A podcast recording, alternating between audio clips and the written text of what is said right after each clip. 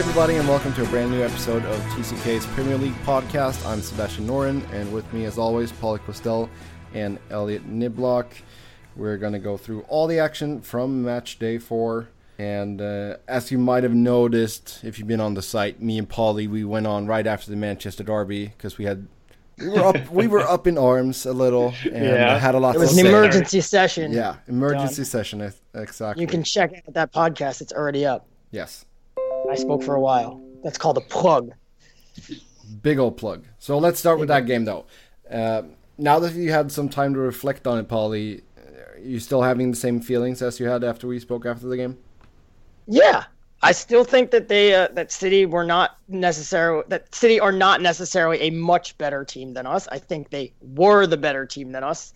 Um, uh, there were a couple things I saw out of Jose Mourinho that I liked, and a couple of things that I didn't like. Uh, In terms of after the game, um, I saw. Let's you know what? Let's get Elliot's thoughts on this one first. Um, We already, the- we already heard me speak for forty five minutes. Another plug.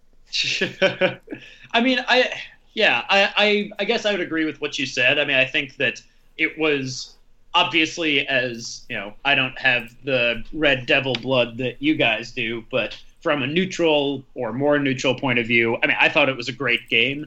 I think that It was. We agreed on that. yeah, yeah. Um, and I think that that yeah, City City were the better were the better team on Saturday, but I also think that you know both teams showed that they're they're legitimate title challengers, you know, on either side. Um, I I think that maybe it, it, it could have been it could have been so many more goals, right? And I, I don't think that there are many Man U supporters who are gonna take heart in the fact that you know it wasn't a 3-1 4-1 defeat Mm, but it could have been but then again you know united had their own other chances so Easily could have been that. yeah so i i think that it's it's disappointing to play your crosstown rivals at home and not take a single point from the match but at the same time you know it wasn't an embarrassment it doesn't decide the title and like yeah it, i think that city just were the better team on saturday but you know we'll see who's the better team when they go to the etihad later this season Yeah, Elliot, So- me and Paulie, we were saying that, you know, Mourinho got his tactical decisions to start the game wrong. You know, having just the two central midfielders and then starting Mkhitaryan and Lingard on the wings. Is that something you would agree with, or would you you would have lined up the same way if you were Mourinho? Yeah, no, that's something I would agree with. And I, I believe, correct me if I'm wrong, but I believe he said that he had some regrets about the squad selection in the aftermath of the Mhm. game. Yeah. Yes, he Uh, did. That was what I was going to say. Is um, I I saw somewhere where he said he did not get it. He, tactically, he didn't get it wrong, but I also saw somewhere else where he said he did regret some of the squad selection. And it's like, dude, pick one, because Well, this is classic Jose Mourinho, though. It's like, I, yeah, you know, talking I out mean, of both sides of his mouth. taking some of the blame a little bit, but uh, uh, keep going, Elliot, and I'll finish that thought later. Well, I mean, I, I've I, I've essentially said my piece on this match. I like it's it's disappointing from a United point of view. It's great from a neutral point of view, but it's certainly you know it isn't the the doomsayers for Manchester United are all full of hot air because this game doesn't you know it it is an important six pointer in the overall picture of the title race, but it does not by any means begin to decide it. And you know, it gives City obviously a numerical advantage just based on the table, right? They're alone Right, at but the top of the You also table. play. You also play them again, so it could even out. Yeah, I mean, You- we have 34 games left to play this season, so You went radio silent and watched this game later, right?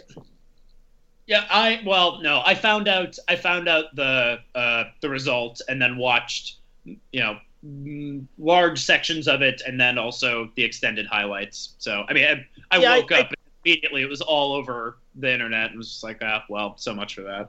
I thought about it. I'm not a fan of your move.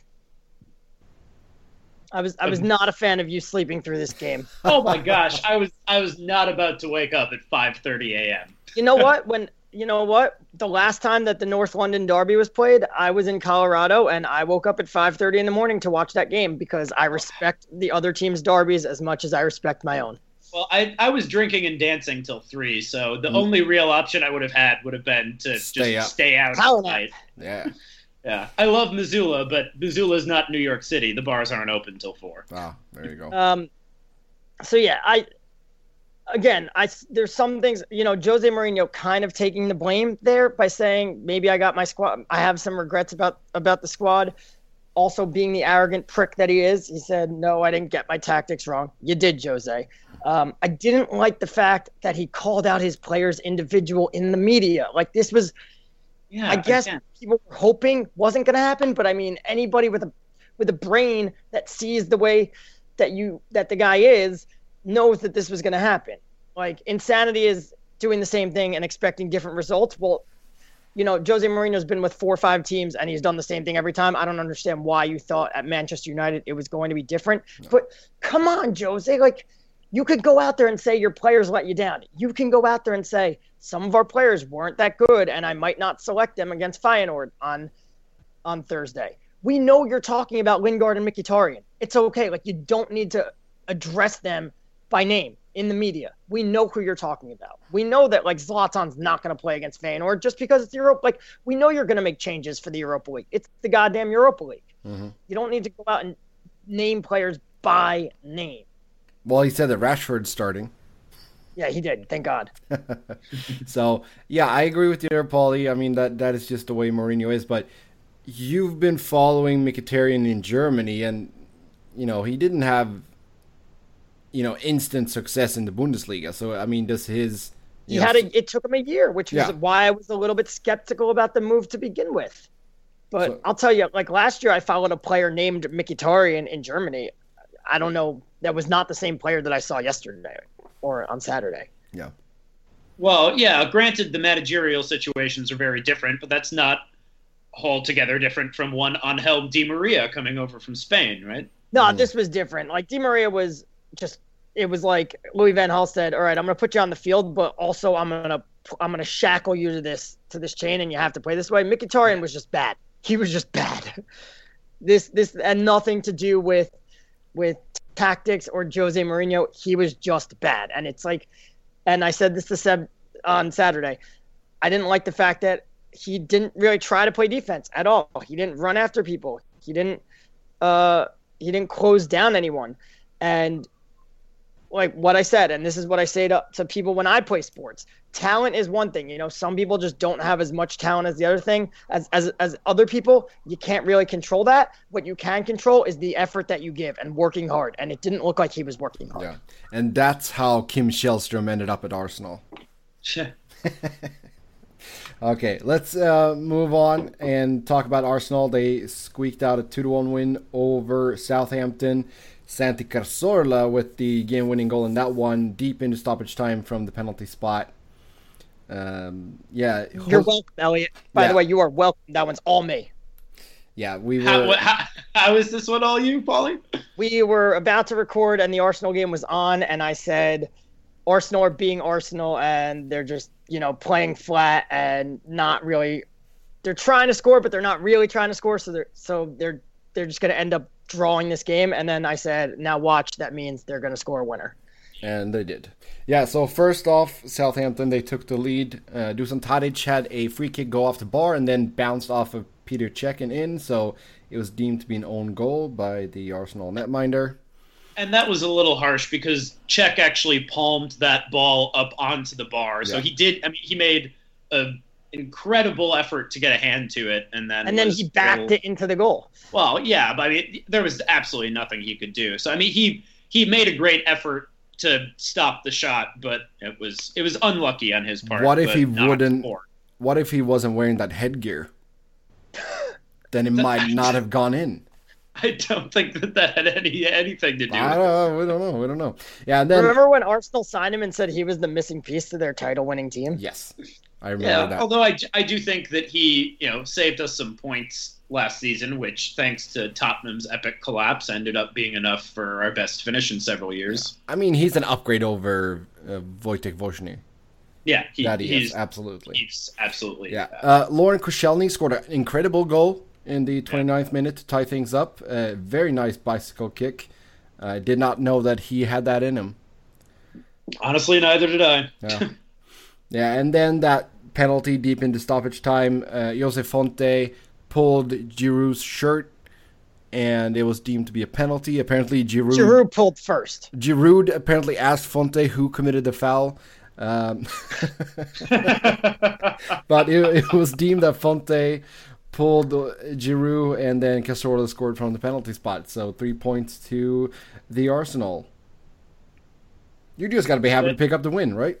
Oh yeah, absolutely, uh, absolutely. I mean, but this was a game that Santi Cazorla was deservedly the penalty taker at the end because he bossed this game from front to back, and the the problem is his, his class is you know unquestionable, but Mesut Özil goes missing in games sometimes, and this was a classic example of that. He Cazorla looked phenomenal from the first whistle to the last, and Özil looked asleep at least half of the time.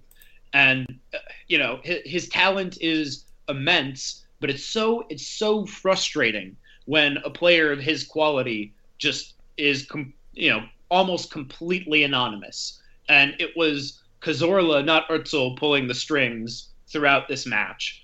Um, I mean, I again, it was a little unlucky the way Southampton's goal went in, but you can't say that it was undeserved on the balance of play. Um, I, Arsenal are very lucky to come out with three points at the end of this match. Yeah. Yeah, I mean Cazorla, he is. Is that a recording, or are we just replaying what Elliot said after last week and the week before?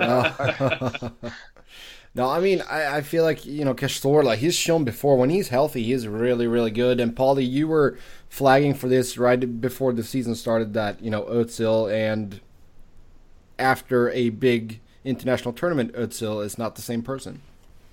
Yeah, but then he scored in his first game back. Yeah, yeah. I don't. I, I'm. I think I'm, i threw that theory out. Yeah, I don't think that it is causally related to the European Championships. I think it's fundamental to Özil himself that he can just uh, he can just be switched off sometimes. And I don't think that it's a lack of passion for the game. I don't I don't know what it is. I don't think he knows what it is. But he he can just be totally anonymous sometimes. And it's an issue that we've seen since he arrived in the Premier League. And I think that his first season, I was a little more willing to write it off as growing pains intrinsic to getting used to the Premier League. But you know, I'm I'm coming to suspect that it's just that he his ceiling is extremely high, but it turns out that his basement is pretty low too, and you know he just is not the paragon of consistency that you would like to see with you know one of your first names on the team sheet. But that's just that's unfortunately not the player he is. Yeah. Before we move on, I want to yes. just bring this up. So, Elliot, uh, you and I, we get, we're gonna have to do a better job of making sure Seb brings this up, I guess, at the top of the show or at some point in the show. And I understand why Seb skips this every week. But what's the point in keeping track of how many games we get right if we don't bring it up and you know like Seb falls behind in the standings week after week after week? Yeah, no, I, that's totally why I don't say anything. another another week where he just falls miserably behind. Yeah. yeah. And Paulie, you got this one on the nose. I did. I did. Yeah, I'm 16 points behind already. Yeah. Well, there are a lot of games left to be played. Plus, you know, in this, it's not just 34 games left to be played. It's every single game left to be picked. So true. And the scores, which is really how me and Elliot blow you away. Yes. Yeah. Yeah, that is true. Yeah, I don't even. Although wanna... you got you, did you got uh, uh, Tottenham on the nose this week, right, Seb? Yes. That is it. no, you got another one. You got you got uh you got you picked Arsenal to win. Yeah. Yeah, I picked Arsenal to win, but yeah. Oh well, oh well. Uh, yeah, my fantasy team not doing that great either. I haven't even checked mine. I forget to set my lineup. But luckily, I still had Zlatan as my captain, and he scored. So that's always something, right? Moving uh, on to that game, Seb did pick right. Yes, Tottenham spanking Stoke for nothing. Uh, Hyung Son Min uh, two goals, and Dele Alli found the back of the net, and so did Harry Kane with his first goal of the season. So, uh, are we going to expect Kane to start kicking things off here now and really get going? I mean, the last time Tottenham played well was also Stoke away. So, and then after that, they collapsed at the end of the season, and then they started slowly this season. So let me see them do it next week, and then I'll I'll start getting behind them. But the good news for them is Moussa Dembele comes back from like the world's longest suspension ever. Um, that wasn't Eric Cantona. Um, so hopefully Tottenham can get things into gear when he comes back. I mean, if you look at it on paper, they, I feel like they have a, a really strong side, and they, yeah. they should be doing well, a lot better. the last two years, over the last two years, United had a really strong side also, and the numbers when and when Michael Carrick played, they won, and when he didn't play, they didn't win, despite the fact they had other good midfielders. It's the same thing with Tottenham. When Dembele played last year, they lost one time, and I think they won one time with without him. Some some people you just the guy's the linchpin in the squad, and you, hope that Wanyama could do what Dembele did, but I think they're better off with Dier and Dembele in there. Yeah, I would go with Dembele before I go Wanyama, but I, I still feel like Wanyama adds some good depth to that squad. That's for sure. He adds depth, but for some reason they they can't. They you know now they've turned the table, and maybe now they could build on this, but right now the numbers are still not great without Dembele. Mm-hmm. Although I do, I did like Son pretty much writing down every popular dance move over the last 18 months and being like, "Oh, I'll use that the next time I score," and, it, it, just came up 18 months later. Yeah, well, he had a lot of time to think, right? So yeah, two two goals for the South Korean. You know, they expected. I think they expected a little bit more from him when they signed him, and maybe he's you know starting to find his way in the Premier League I now. I think they marginalized him last year when he when the, he came into the team and he didn't really play the first couple of games. He came on as a sub a bit, mm-hmm. and then he when he started to play, that's when Harry Kane took off because Son used, would open up space for Harry Kane, and uh, so Kane was really the beneficiary of Son. But then Dele Alli started playing so well, they moved Alli up to the ten, which pushed Son either out wide or onto the bench, and he kind of got marginalized because Dele Alli kind of took his spot. Yeah, I, I feel like Son can do a good job on the left though. If anything, I feel like if if you're gonna play Alli as the ten, that hampers Christian Eriksen a bit. It does. I, think, I feel it like Eriksen is definitely better playing as the ten. Yes. It pushed him out wide. But it's a luxury problem, you know. It's a luxury yeah, it problem. It's a luxury problem if you have people that can play out on like if if you push Christian Eriksen out on the left and he's ineffective there, it's no longer a luxury problem. It's it's now hurting the team. Yeah. yeah. You, you either you're either you're either hurting the team by not having a good left winger or or you're you know you have Christian Eriksen and you have to leave him out of your squad because he can't play out there. Yep. Yeah, Eric Lamela started this one on the bench for Spurs. Came in later on. Uh, Stoke, yeah, hopeless, hopeless Stoke. Really, uh, down at the bottom of the table, uh, not looking pretty. Shay Given, you know, yeah, they need Butland back so bad. I, I mean, it's Shay Given's barely even alive still, and yet he's still playing Premier League games. Yeah. Well, that was hap- yeah. I mean, because Butland is out and Haugaard is out, so you got to go with Given. Yeah. If you're gonna start Shay Given, you might as well be starting Peter Crouch. uh, which they have done already this season. Nothing like trying to win games in 2005 in the year 2016. Yeah.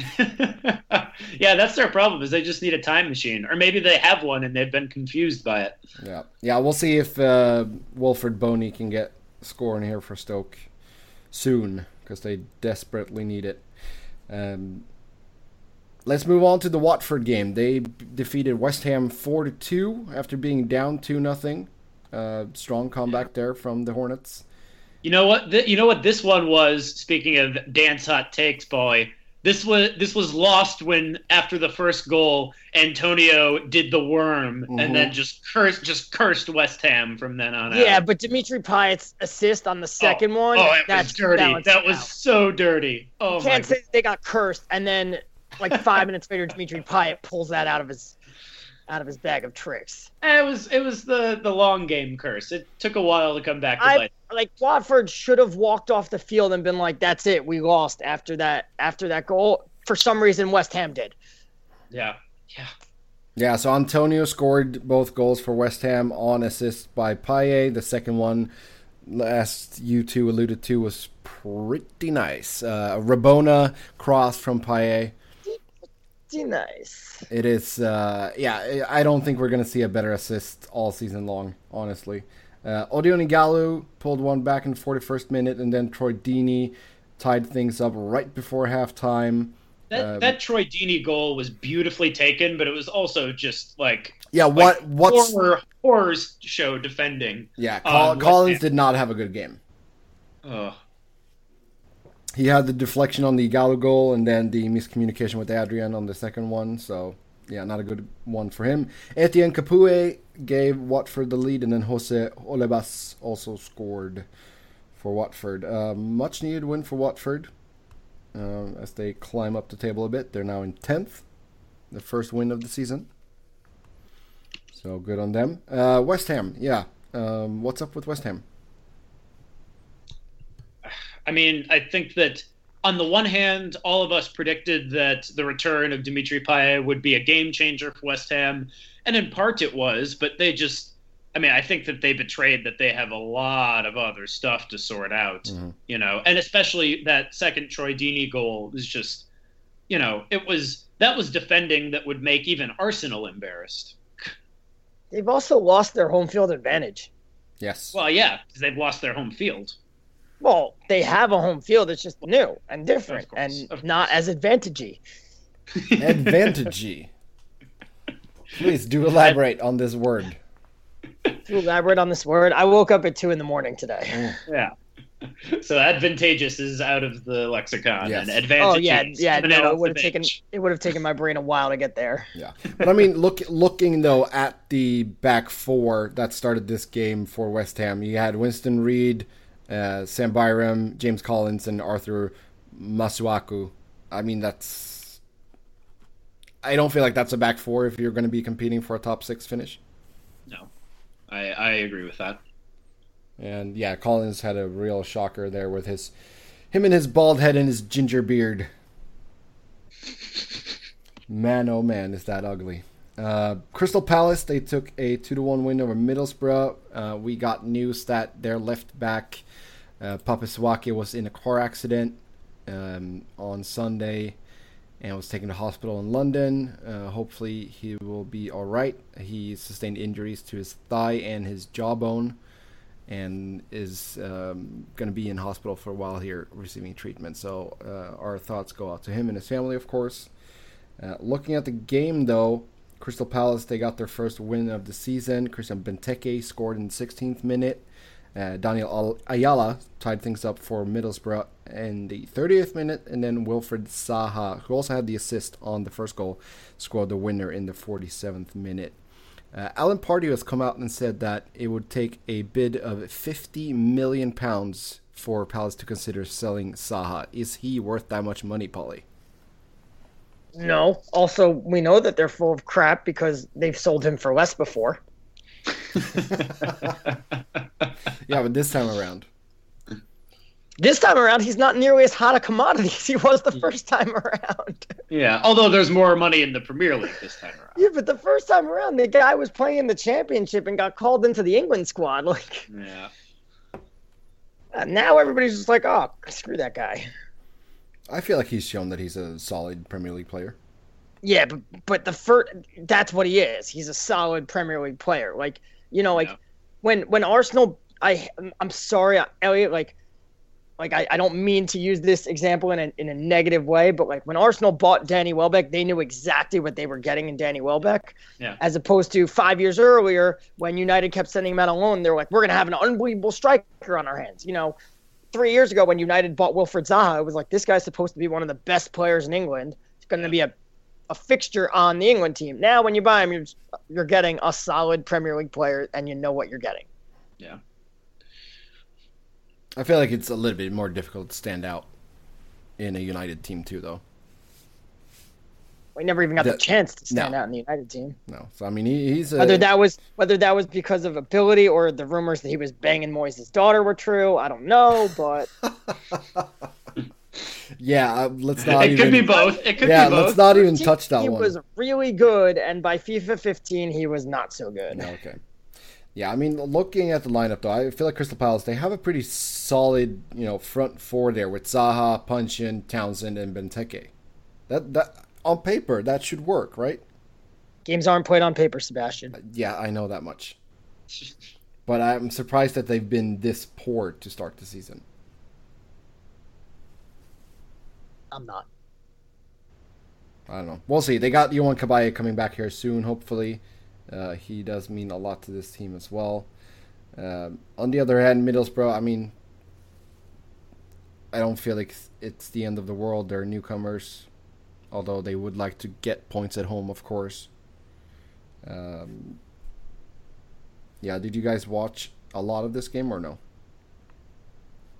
No, No. no, just got the If highlights. by a lot you mean more than like a second, no. yeah, no, I, I think they're gonna be they're gonna be fine, Middlesbrough. I don't think they have to worry about relegation. Burnley, Well, I, I think Yes. they've got to worry about it, but I think that they'll avoid the drop. yeah, Burnley. Both these teams have to worry about it. They're both going to be there, whether or not they both get relegated. It's something that has to be in the back of both their minds. Burnley and Hull played a 1 1 draw. Uh, Steven Defour gave Burnley the lead, 72nd minute, and then Robert Snodgrass, who's had a pretty good couple of weeks here, scored the equalizer deep in stoppage time with a good free kick. So Snodgrass in fine form for Hull, and they'll need that if they're going to avoid Club and country. Club and country, yes. He had a hat trick for Scotland against Malta. Yeah, this was a pretty. Pretty sure I could score a hat trick against Malta. I'm all right. First of all, I'm pretty sure you can't. That's one thing. Oh, give me three Number free, free is- kicks. Number two is, I'm all right. I'm gonna double down on that and say I'm pretty sure you can't, even with the free kicks. Um, two is very predictable result. Burnley and Hull can draw each other. yeah, yeah. Then, Did we all get that one right? No. Oh no! No. Hey, very predictable result. Yeah. Only Elliot picked the one-one draw. huh? Yeah. I picked a draw. I, I picked a low scoring draw. Then there's a, a crying Swedishman over there. Yep. I thought Hull was going to pull it out. Um, Bournemouth, they took a one nothing win over West Brom. Uh, West Brom trying to bore them to death, but Callum Wilson found a way with the lone goal in 79th minute. Yeah, they that was a game that uh, looked like Bournemouth were the better team from beginning to end. They had a deserved three points there, I think. Yes. Very much so. And uh, Jack Wilshere made his Bournemouth debut coming off the bench in the 63rd I like Eddie. Howe putting him in his place and starting him on the bench in this game. Yeah. Yeah, I I, I think that that's You don't, walk, probably you don't saunter into Bournemouth and just think that you're going to walk into the starting 11, even though, uh, newsflash, Eddie Howe, he should have. well, you know, he got some minutes. They won the Don't, game. don't tell me that he's like not match fit because like he played some minutes for Arsenal earlier in the year. He played in that ridiculous friendly when they somehow convinced AC Milan to come to the Vitality Stadium Yeah. uh, for friendly during an international break. He played in that, so the guy's got minutes. Eddie Howe just a power move. Yeah. Well, it worked out. They took the win there, and their first of the season. Then in the late game, Liverpool spanked Leicester four to one. Uh, we've talked about bipolar Liverpool before, and uh, yeah, today they had a good day, or yesterday they had a good day, um, or I mean Saturday they had a good day. Ugh, I'm tired too. Um, Mhm. yeah, they w- went up two nothing. Goals by Firmino and Mane, and then Lucas had a brain fart and gave Jamie Vardy the ball, and it was two to one. That was horrendous, by the way. That was so so bad. Apparently, it shouldn't technically have been a goal because Okazaki went through the penalty area before the ball came from Mignolet to Lucas. But whatever, it was horrible, horrible, horrible stuff. Adam Lallana restored the two-goal lead with a thunderous drive in the 56th minute, and then Firmino got his second just a minute from full time. So yeah, I mean, where do we put Liverpool? I feel like they're either really, really good or they lose to Burnley. Well, that's Liverpool.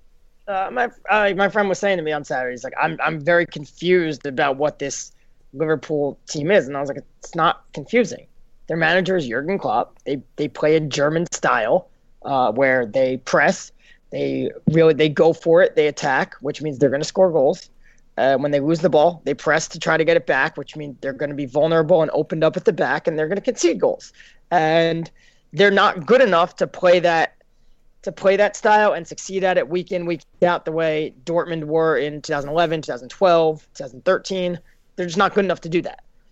But that's you know they play they play the way German teams do, which is why watching the Bundesliga is fun because that's how all the teams play. Mm-hmm like I don't understand. Like they were so bad, and I was like, all right, like Leicester does Leicester suck? And I was like, they shouldn't suck this much. Like I understand, I understand when Jamie Vardy has a drop off in goals this year, that's gonna happen.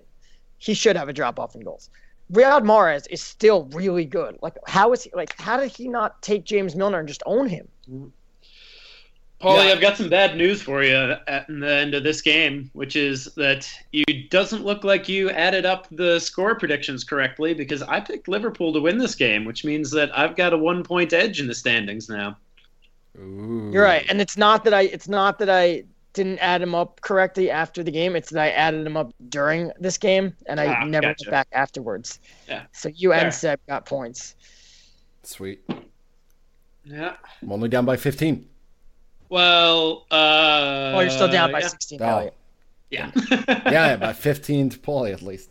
Um, and there's still yeah, one well, game when, to be played. Yeah, when Everton win 2 1, you'll be down by a lot more. yeah, we are recording this on Monday, so we uh, don't know the result of the Sunderland Everton game quite yet. Yeah, but I, mean, I have a feeling it'll be 2 1 to Everton yeah, we'll see what happens. Based but, on what me and Elliot have to say. yeah. It. So, what, what's the problem with Leicester though? Is it just too many new players coming in and it hasn't really gelled, or they're hungover from winning the championship? Well, God, and Kasper Schmeichel, like, what on earth was he doing for that fourth goal? Like, it, I they they they do look a totally different team, and I, I think that a lot of it I um, agree. A lot of it is down to the absence of N'Golo Kante in the center of the park, but uh, they just don't look like they're. They just look like a shadow of them, their former selves. Um, I mean, I don't think that. You know, I don't think that they're going to be in 16th place for the majority of this campaign, but I do fear that kind of mid-table obscurity is their destiny in this season, just mm-hmm. based on what we've seen from them so far. Now, that said, yeah, it could be that they become firmly ensconced in the middle of the table and then say, hey, okay, we'll make a run at the Champions League and see how we do there, which will be fun to watch. But, you know, I mean, I, you know, we've talked about their place in the Champions League on this show before, and we'll get more into that later today. But, I mean, they've got a chance with that group to at least progress to the knockout rounds. But they've, I mean, they've got to put it together certainly better than they did at Anfield at the weekends because they did not look like the champions of England we saw in the last campaign. No, they got yeah, those fancy more... cars, and now they're all just like. Whatever. I need time to figure this out because, like, it's like again, like they looked bad, and yeah, and N'Golo Kante might be a much bigger issue than we thought he might be. We thought maybe they'd be able to replace him, but or at least you know plug the hole. But like they just they're so they looked awful. They looked like terrible, and it's you know like Riyad Mahrez should not have forgotten how to play soccer. And yeah. they brought in some other really good players, and maybe they need some time to acclimate into the system. But for most of them, it just looks like they forgot how to play. Yep. Yeah, it's strange. It really is. It really is. Then, oh, right, you have to keep clicking like Yes, exactly. on. All right. Okay, then on Sunday, we saw Swansea and Chelsea play a 2 2 draw at the Liberty Stadium. Diego Costa with a pair of goals for Chelsea. The second one was a very nice bicycle kick. Uh, Elliot, was it as nice as Koscielny's? No, in in fact, it was nicer, but with the asterisk that he's not a central defender. Uh, Koscielny still gets the best bicycle kick of the weekend. But Okay. you know, Costa's was higher in the air, further extension, more pace on the ball. You know, objectively, it was a better goal. But Laurent Koscielny, man, Laurent Koscielny. Yeah. Uh, and but at the same time, you know. Uh, they were both important equalizing goals, and Costa really saved the Blues bacon in this match from dropping all three points. Yeah, is it another game where Costa should have been sent off before? That's what I was about to ask. goal? Like what? Like that first half? Didn't he like kill a guy from behind? Late? And Conte is just like, well, you just you just have to you have to let Diego Costa play his brand of football. Yeah. It's like, well, his brand of football Right. is liable to get people put in the hospital. How does how does this keep happening? Yeah. Like Yeah, this he- would be like this would be like uh if if the if FIFA just didn't suspend Suarez after he bit people because they're just like, well, I get, it's just something that he does. Yeah. Like you have to ignore it and concentrate on the beautiful things that he does. Yeah, he picked up a yellow card in the 41st minute, and then he had a couple of situations throughout the game where you could argue that he deserved another one. Um, yeah, Swansea, they swung this around here. Uh, 59th minute, Gylfi Sigurdsson scored from the penalty spot after Courtois had brought him down. Um, you know, it was a penalty and a yellow card. I, th- I feel like that was sufficient enough. I don't think Courtois should have been s- sent off for that one. Then Leroy Fer scored the go-ahead goal for Swansea after nipping at the heels of Gary Cahill, who was furious after the game and thought he deserved a free kick on that play. And I agree with him. I think that Fer kicked him twice without really getting to the ball, and then uh, snatched the ball and went off to the races. Scored one-on-one with Courtois.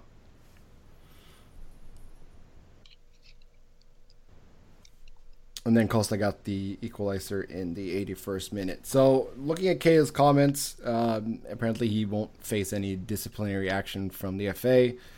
You know who will face a disciplinary action? Who?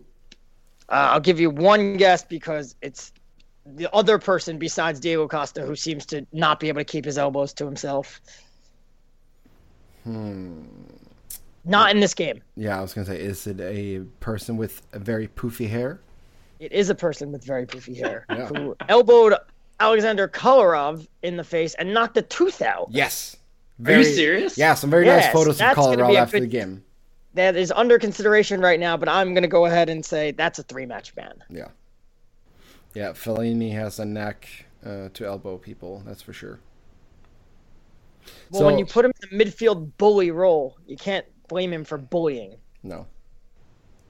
But still, you gotta have a little Yeah. bit better control of your elbows when it's happening yeah, time after time again. Sometimes, like at least he gets sent off when he does stupid things. Sometimes this time, obviously the ref didn't see it, but a lot of times the ref sees when Diego Costa is acting like a prick. Yeah. Was it Fellaini that cut open Otamendi too? Uh, I think that- that was bite. Oh, okay. Because I saw Otamendi started bleeding. Wasn't that uh, right after Bailly took him out when uh, on what should have been a penalty? I might have been. But yeah, uh, Lucas Fabianski did a couple of great saves there for Swansea. Uh, they get a much needed point. Chelsea dropped two important points at the top of the table. So right now, ahead of that Everton game, we got Manchester City at the top, still perfect, 12 points. Chelsea second with 10 points, and Manchester United in third with 9 points. Standings right now are crucial. Yes. the end of Exactly. Might as well give a little nice roundup of things here. With that, we're going to head over to the Champions League. Things kick off on Tuesday. We're just going to talk about the English side. So let's start off with PSG taking on Arsenal. Elliot, are you comfortable with your um, Gunners going to Paris to take on PSG? I don't Oh, that, think game's, any. that game's right off the bat. Yeah, it's the it's the first fixture. I don't think anything about Arsenal's performance on Saturday bespeaks comfort, Seb. um, I mean, it's going to be it's going to be a tough game. Uh, it looks like Koscielny is probably um, going to be fit for it. Hopefully, he was in training uh, yesterday Mhm. and today. Um, I mean, he just God, he gets kicked in the head more than anybody else. I swear to God. Well, stop sticking your head where people's feet are. Well, it's literally his job to do so. But he like bends over and he like bends over and like gets his head like when it's like heads the ball when it's like waist height. I, I don't know. I'm I'm not I'm not going to blame the victim on this one, but I'm glad to see that he's back in training and will probably be fit for the match. Um, Maybe I mean, it's going to be maybe he just has a kickable face. That too. Yeah. But I mean, obviously he's back and fit for the match because soccer has no head injury laws. So Yeah, concussions. What are those? oh, they wouldn't happen in a sport where you use your head. Nope. Never. But yeah, Never. I mean PSG. You know, looking at their recent form here to kick things off in in Ligue 1 hasn't been great. They uh, they open up with two wins, yes, but then they lost to Monaco, and then they got a draw here against uh, Saint Etienne in their latest game. whoa, Yeah. PSG dropping points. They might have to wait till January before they clinch the title. Well, that's what happens when you don't have Zlatan. Uh, yeah, I, I, I mean, Arsenal have a good chance to take all three points from this game, but they could just as easily lose it based on the flat performance that we saw this weekend. I mean, I think that the squad's going to be rotated a significant amount. I'm hoping to see the Koscielny Mustafi center back pairing again. However, uh, I think that Mustafi slotted in really well uh, in his first game for Arsenal this past weekend. I mean, that was one of the few bright spots. Um, I, am curious to see if Cech gets a rest and we see Ospina in goal. I think we would have otherwise, were it not for the fact that this is, you know, the the biggest game. You could you could argue that this is the biggest game of all. You know, six in the group for Arsenal Mhm. is away to PSG. So I think that because of that, I'm not 100% certain that it'll be Ospina, but it still may. Um, I think especially after his kind of flat game, Özil may end up finding himself on the bench. Uh, maybe Iwobi will get the start. Well, I mean, we'll, we'll see. De- we'll definitely rotate the squad, but even with a rotated squad and even with the flat performance on Saturday, I think that Arsenal will have a good chance of taking this because, as Seb always loves to say, that's what happens when you don't have Zlatan. and it's Exactly. the same PSG. But it's but it Uh, sounds be like fair, you're though, happy with one point. On Uh, yeah. I mean, I think you have to be. Of course, of course he is. Come on, Yeah. Es- I mean, especially in a away game in Europe. You know, like going to the Cavani, continent.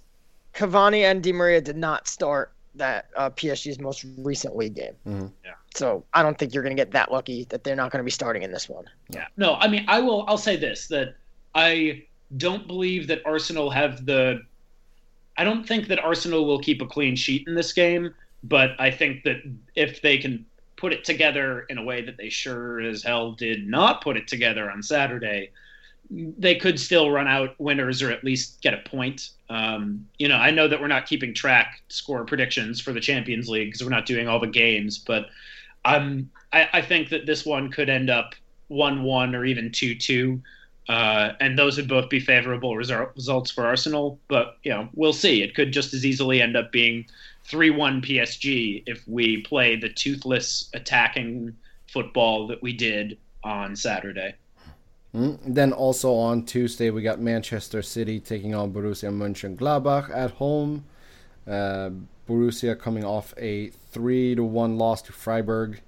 Um, Thorgan Hazard plays for Borussia Mönchengladbach and he scored, but you would assume City is gonna take a pretty comfortable win at home in this one. No, No. I would not. Ooh, Oh. no. Okay. I would not Tell me why. because I think City are just exhausted from that game on on Saturday. It, it- you saw it at the end of it. They were they were dying. They were they were gassed. They were out of it. Um, they will get Sergio Aguero back. I think Kevin De Bruyne is going to be rested in this game because I think Pep is going to be like, oh, it's it's Borussia Mönchengladbach. We'll we'll beat them no matter what. Um, so I think he's going to rotate the squad a bit. Obviously, Aguero will play. Some other guys will not. I I just think they're they're a very tired team. Now, granted, the guys that were on the bench that didn't play the entire game, uh, that's still a really good squad. Mm-hmm. But I think Borussia Mönchengladbach could come in and do enough to get like a one-one draw. Hmm. I I don't think that's going to happen though, because I also think that City have the advantage of Pep Guardiola coming off of his time in the Bundesliga, and so this is a team with which he is very familiar. So while I think that he will rotate the squad, I also think that he's you know not going to get caught out underestimating this this side, just you know based on his familiarity. And so I think that I think City will still run out you know probably two 0 winners in this game. Hmm? I mean, I, I just I think they have a good chance that Borussia Mönchengladbach has a good chance of coming in doing enough to get the one-one draw. I also think I also wouldn't be surprised if City like are up three 0 with in the thirty first minute. yeah, yeah. Oh, we'll see. I, I've, I think that Pep's familiarity with the depth of the team, also playing at home, I just I can't pick against. I can't pick City to even drop points in this game. Hmm. No, I'm with you, Elliot. There. Then Wednesday, Tottenham. Fabian Johnson wasn't even in the squad for Mönchengladbach's last game. Yeah. No, he was probably rested. So there you go, Fabian Johnson, two goals. Oh yeah, Johnson brace. yeah, yeah. Uh, Wednesday, Tottenham they host Monaco. Um, Monaco current leaders of League One. Ten points in four games, so good for them. So, what Tottenham team will we see here? Are they going to be up to snuff here for the Champions League?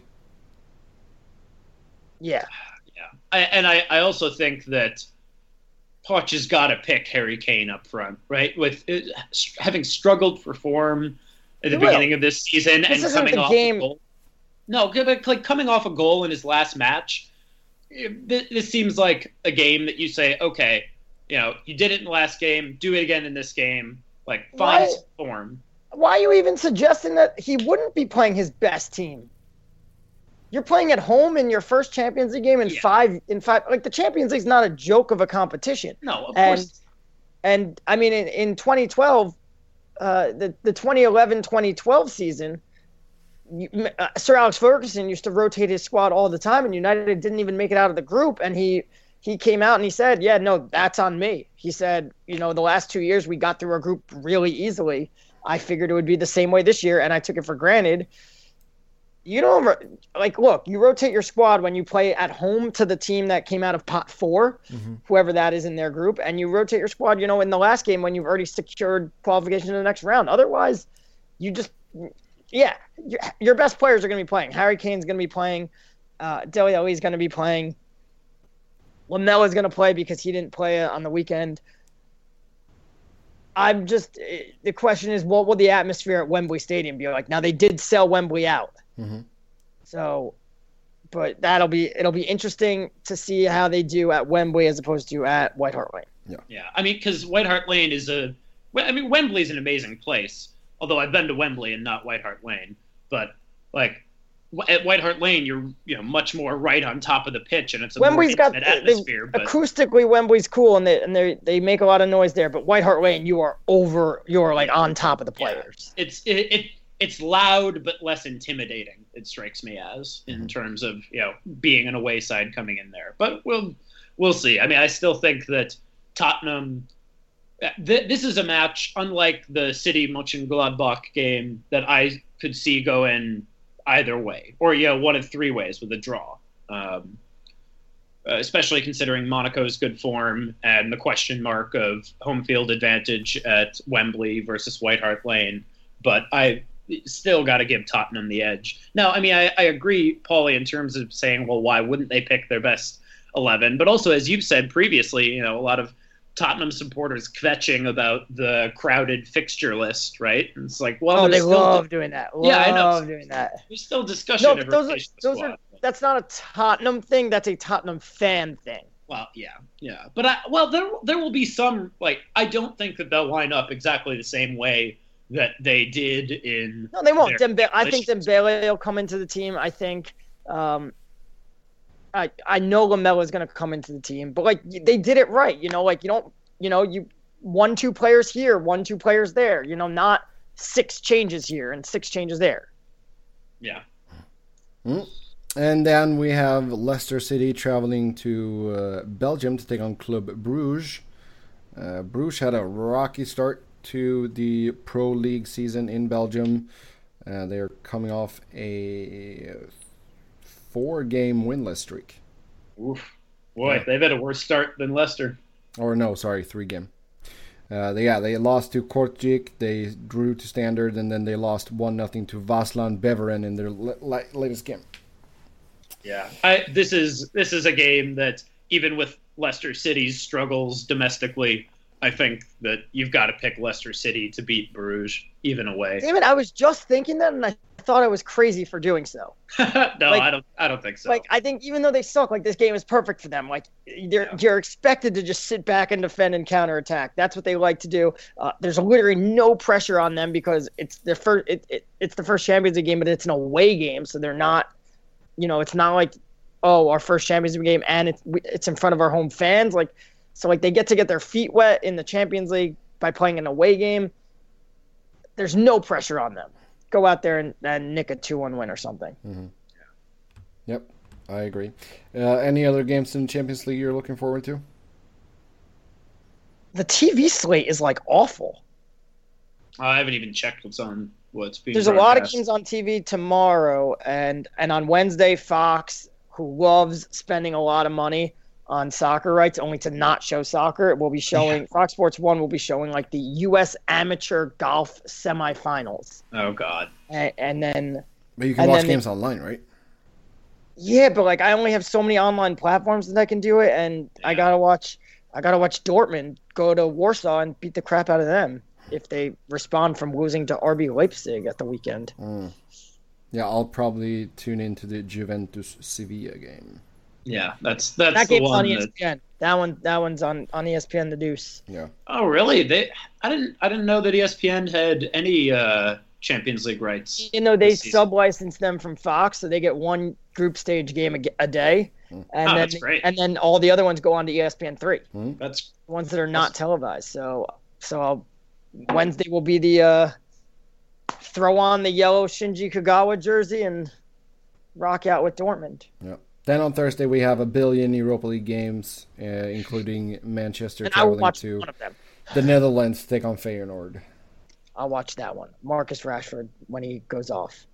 Okay, well, that will wrap things up for this episode. As always, you can follow us on Twitter. You find me at Sebnorn, Paulie is P Questel WFAN, and Elliot is Keats was better. So we'll be back later in the week to uh, discuss a little bit what happened in the Champions League and the Europa League or maybe not the Europa League, depending on when we record.